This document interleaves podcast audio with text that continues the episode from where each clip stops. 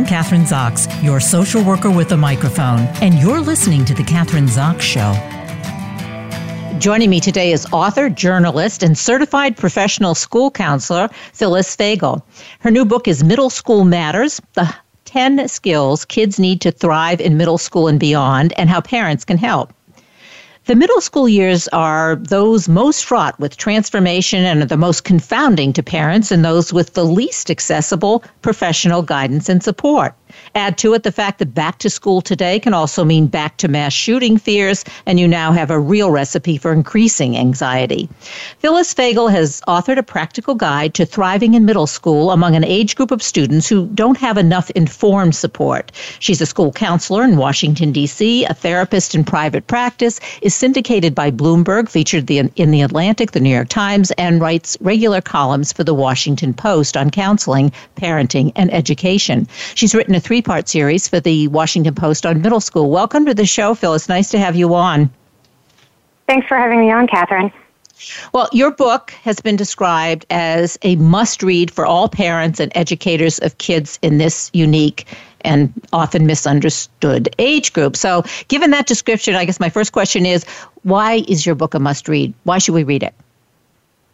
I think that the middle school phase, and when I talk about tweens, I'm really talking about that 10 to 15 year old age group, is a group of kids that tend to be neglected. We think a lot about early literacy, we think a lot about college and career preparation, but we tend to lump that age group in with either younger kids or treat middle school like it's a mini high school. And they really have distinct needs of their own that we need to pay attention to if we want to leverage their strengths and address their needs and really prepare them for not just the social demands and academic demands of middle school, but for life. It's a phase where they're so re- ready to go intellectually, but they're still very impressionable.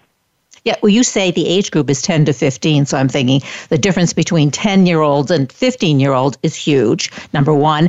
And one of the things that I think a lot of the schools have wrestled with, at least public schools, uh, like what is middle school? Do you put the ninth grade in high school? Do you put the ninth grade in middle school? Because of, you know, because it, it it's a, a, a group that that is so varied in terms of how well, physically, just physically, you have those who are prepubescent, those who have already gone through puberty.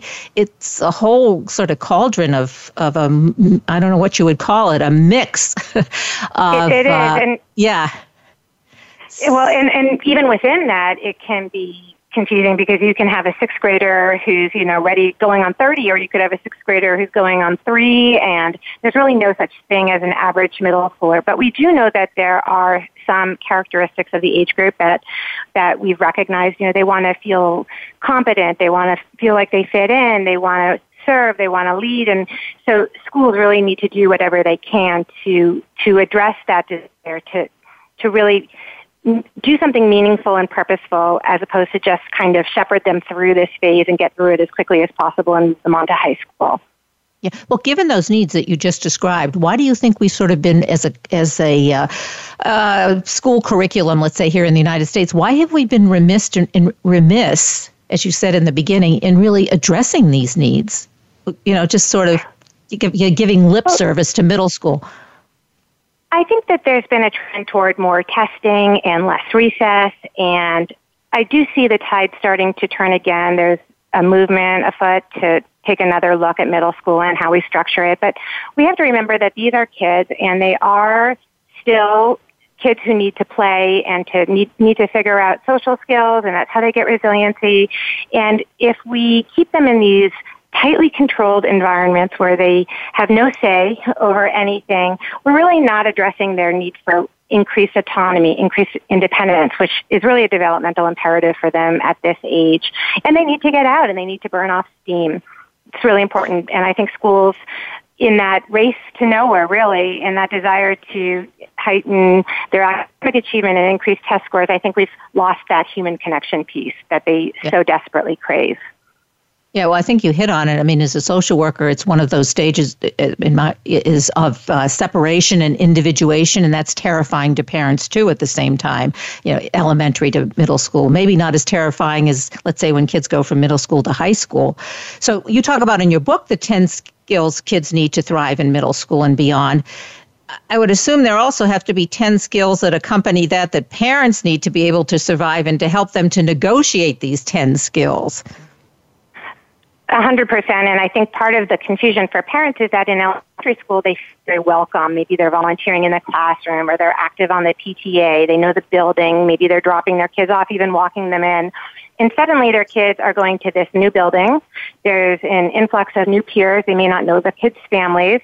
They're not quite sure what their role is in the school, if they're even wanted their kids seem to be sending this signal that they don't want them there, which, by the way, is misleading. Kids do still want their parents involved in middle school just differently.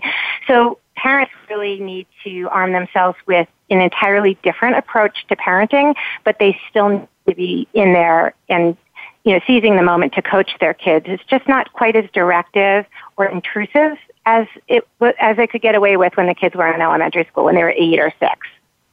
So, walk us through some of those skills. We don't have to go through every single one. What are some of those skills? Let's take one. Give examples, for instance. I think it's always good to give examples, maybe personal examples, or, you know, you're a therapist, you're a school counselor. Uh, you know, everything you've written about obviously is grounded in what you see, what you've experienced. So, give it, let's, sure. let's give some, yeah. Yeah, I'll start with so the, the skills run the gamut from make good friend choices to negotiating conflict and creating homework and organization systems and helping them self-regulate emotions and advocate for themselves and learn how to consider others' perspectives. So I'll give you a social example because I think that when we think about the common cultural narrative about middle school, which tends to be overwhelmingly negative, unfortunately, uh, people think the social churn and they think about gossip and they think about bullying. And, and bullying does peak in middle school, and it is a time when kids might be trying on some mean or aggressive behavior, and even really kind, sweet kids might try on some mean, sweet behavior. And parents can have a really hard time making that shift and knowing how to get in there and help them. And what we really want to be teaching kids, if you use the friendship example, is to help them figure out what is a good friend. How can I be a good friend? How can I choose a good friend? Who gives me that sense of belonging? Who makes me feel uncomfortable? And what's really challenging for parents is that this is a phase where, you know, kids stay stuck in a social group where maybe they're on the periphery, they're kind of hovering, they don't really belong. Maybe those kids are sometimes nice to them, sometimes not nice to them.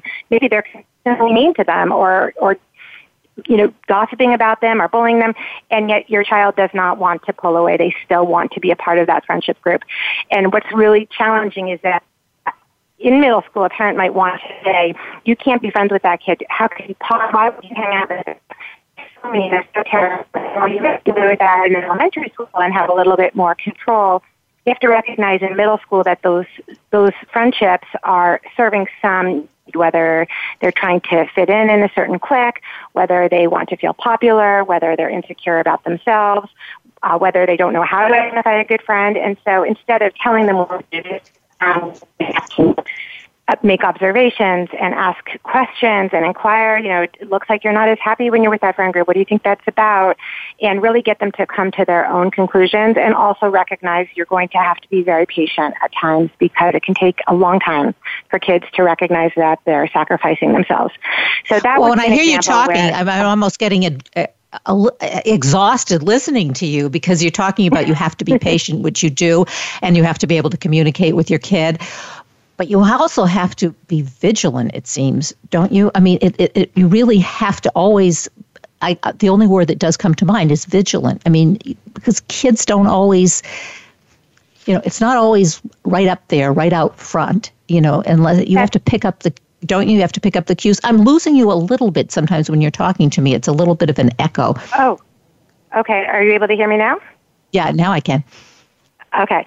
Uh, so, you know, it's interesting. I agree with you completely. And I was talking to some high school students. So I, you know, I call them recent middle school graduates in my book. And one of the things that they tell told me that they wanted parents to know is that even when your child isn't sharing, even when they're not asking for advice, they still want that advice. They still want you asking questions.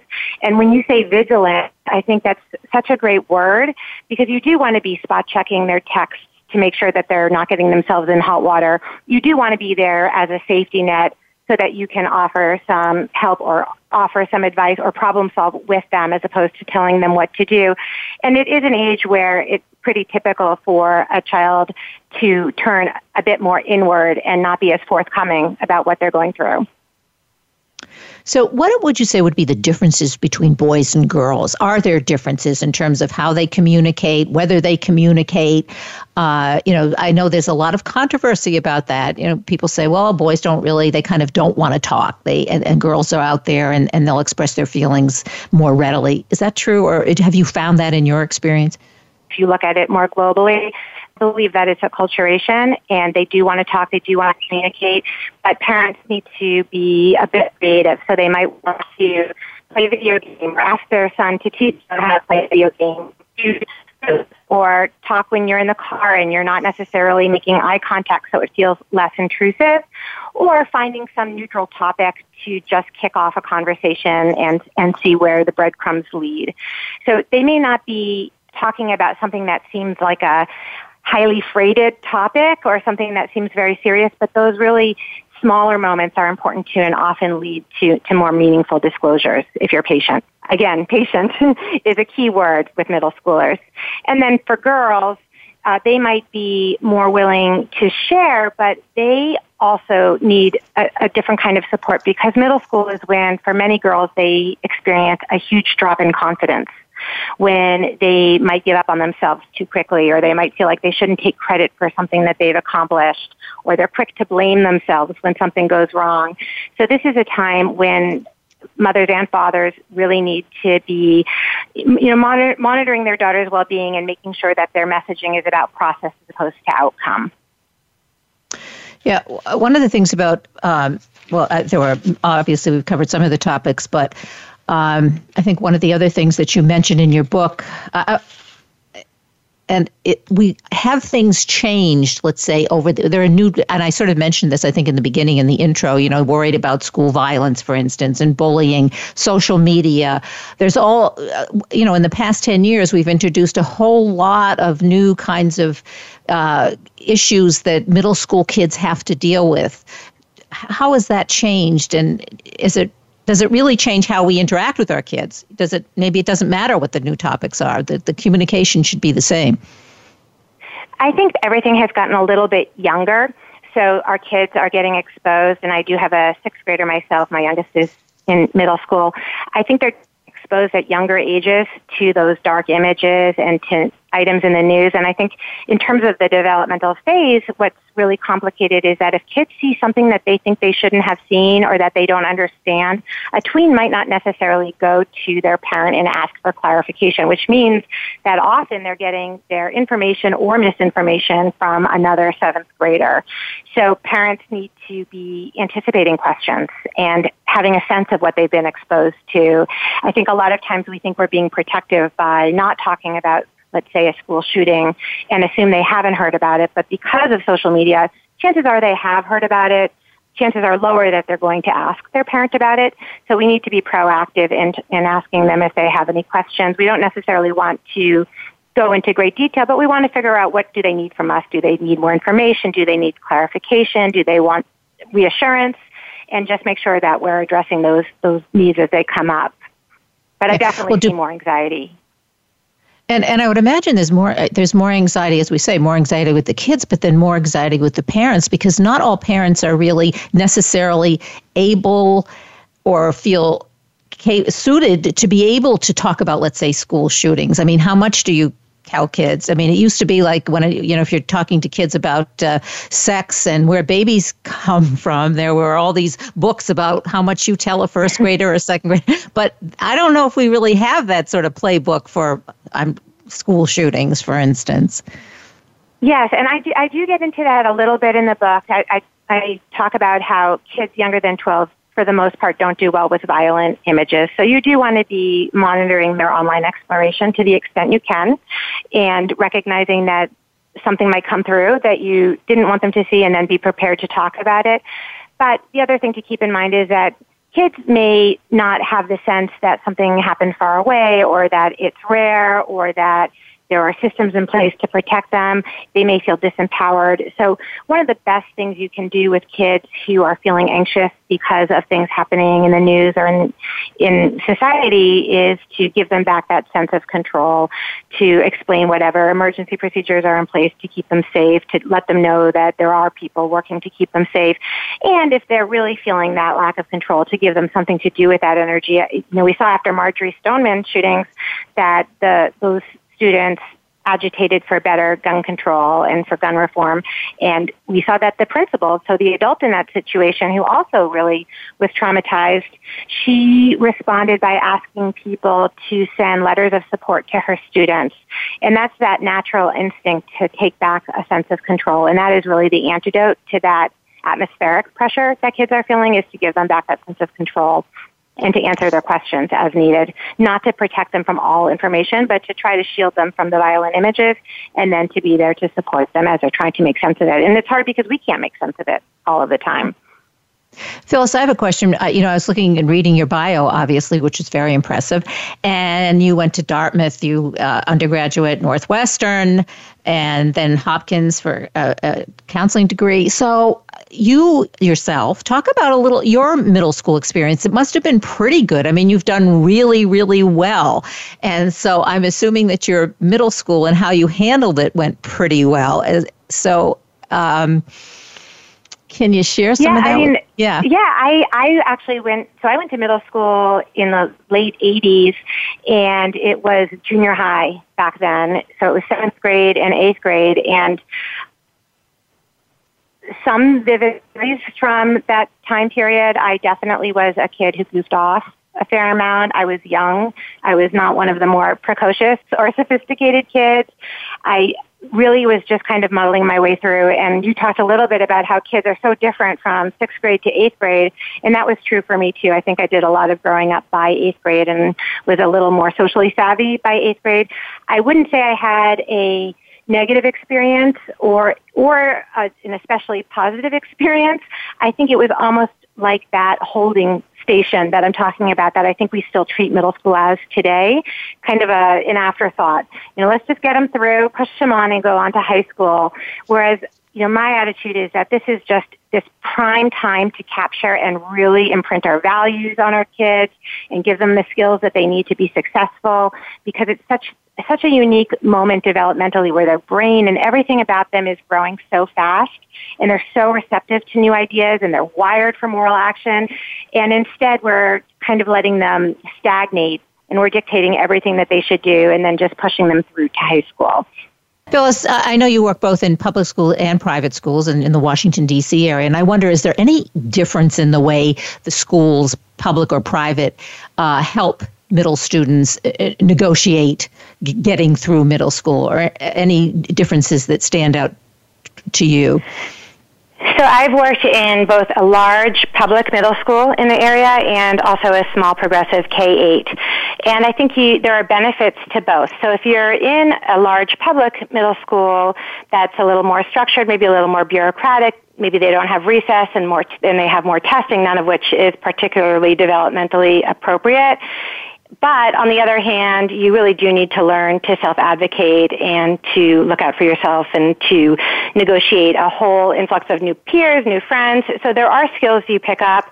The benefit I found of being in a smaller progressive K-8 is that first, the research shows that that, kids thrive more and experience less of a drop in confidence when they don't make that transition in sixth or seventh grade. Plus, you're able to add more recess, more play, and give kids more of a voice, more leadership opportunities, and there's more of a connection with both adults and a consistent set of peers, which is really important developmentally for, for kids who are forming their, their identity during those years.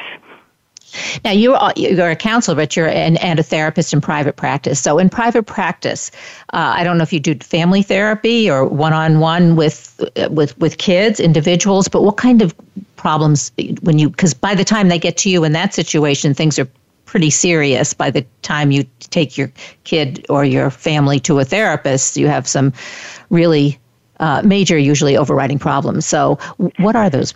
Yeah a, a typical problem I might see with a 13 or 14 year old in private practice is usually social or they're shutting down academically. So I've seen kids who are all or nothing in their thinking, and so maybe in elementary school they were straight A kids and they go to middle school and they maybe get their first B and they lose their confidence and they decide they don't want to try at all. They kind of shut down. Maybe they stop wanting to go to school and the parent will panic and say, what has happened to my formerly bubbly, happy kid who loved to go to school and loved to learn? You know, what, what can we do to, to turn this around? Socially, what I'll see is a kid is either experiencing something along the lines of bullying or they've been the target of gossip. Maybe they've been ousted by a peer group and they're having trouble finding their way. And that can lead to depression and anxiety on the part of the child and also on the part of the parent. You know, there's that expression, you're only as happy as your unhappiest child. That can be pretty brutal for parents to see their kids suffer as well. How does social media fit into all of this? I mean, of course, that's I. This is the you know this is the question. I'm sure that you get asked a lot, but that's it would seem to me the huge change in, in, in middle schoolers because of their access to social media. But not only, you know, kids now who are in middle school, their parents are also, uh, you know, have been part of social media for, for a long time. So the whole sort of the whole picture changes, doesn't it? It really does. And I think people forget that it infiltrates every aspect of a kid's life. And then if you think back to middle school and you think about the intense emotions you experienced and the highs and lows you had to negotiate all day long, socially, imagine at the end of the day, instead of getting a break from that, you go home and you then have to deal with texting and Snapchat or Instagram and curating your image and wondering what you're missing out on. So you're really never getting a break on the social side. And then academically, we know that kids who have a phone in sight drop a full letter grade and they're not efficient, even if the phone is off, even if they're not using it. So they don't yet have the ability to take care of all of the need, their needs in terms of organization and executive functioning. So parents have to be very hands-on in middle school when it comes to that phone and uh, hopefully delay some of those apps that until later when they're able to handle them more effectively. And there, there have been some kids who their parents have actually taken away the smartphone and given them a dumb phone or taken away their access to certain apps just because they were getting themselves into hot water and they weren't ready for the responsibility. Yeah, that was my question. How, what age do you give them a cell phone? I mean, I before we, we were talking before the show, I said I have uh, grandchildren, a set of twins, a year and a half, and they're already crawling toward the cell phone and, and know how to beginning to know how to use it. it it's really scary. It's sort of um, yeah, and, no, it's yeah. I, I agree. You know, with my sixth grader, he doesn't have a phone. My older two had one in seventh grade, and I learned through. They're now in at the end of high school, and I would have delayed if I knew then what I know now. I don't really see the benefit. I think a lot of parents give phones because of their own anxiety. They worry that they won't be able to reach them. They want to know that they got to soccer practice okay. They want to know what they want them to order for dinner. but really, there's no need for a child to have a smartphone in sixth grade, for instance, they could, if it's really important that you're able to reach them, you can get them just a phone that has simple ability to make a call or send a text to their parents. So I'm, I'm in favor of delaying simply because it gets in the way of developing so many skills that are incredibly important at this age, like face-to-face communication and reading social cues, and so much gets lost when that communication happens online. So, and the research also is emerging, but we do know that more than two hours a day is damaging to their to their development. Well, can it be used in a positive way? I mean, I always feel like I use my cell phone in a good way, like getting information, looking up stuff that maybe I would have looked up in an encyclopedia 20 years ago. But definitely, definitely. Yeah. I mean, kids can use their phone to do FaceTime to study together. They can use it to make flashcards. They can use it to do online organizers. They can use it to track their schedule. I'm not anti-technology. I just think that they're that kids this age need more oversight and control than is t- than we typically give them. I don't think any parent wants to or needs to read every single text or message they send, but I do think we need to be spot checking and using mistakes as opportunities to coach them and teach them and talk about online civility and offline civility and how they should match. I think as parents we have to recognize that it's not online or offline. Their their lives are bleeding together. So if they have a fight with somebody online at ten o'clock at night, that's coming into the school the next day with them. So much more to talk to you about, but, but we have 30 seconds left to go. So uh, I I recommend people get your book, uh, Middle School Matters The 10 Skills Kids Need to Thrive in Middle School. We covered some of them, obviously, not all of them. Uh, and we've been talking to Phyllis Fagell, and you can go online at your website, Phyllis, to get more information about your book and the and what you're doing because you do a lot of lecturing too across the country. Yes, so I the book is Middle School Matters, and it's available anywhere books are sold. My website is uh, www.phyllisfagell, I do a lot of tweeting as well at at pfagell with. Great. Thanks articles. so much for being on the show today. Thank you for having me. Yeah, great talking to you. I'm Kathryn Zox, your social worker with a microphone, and you've been listening to the Kathryn Zox Show.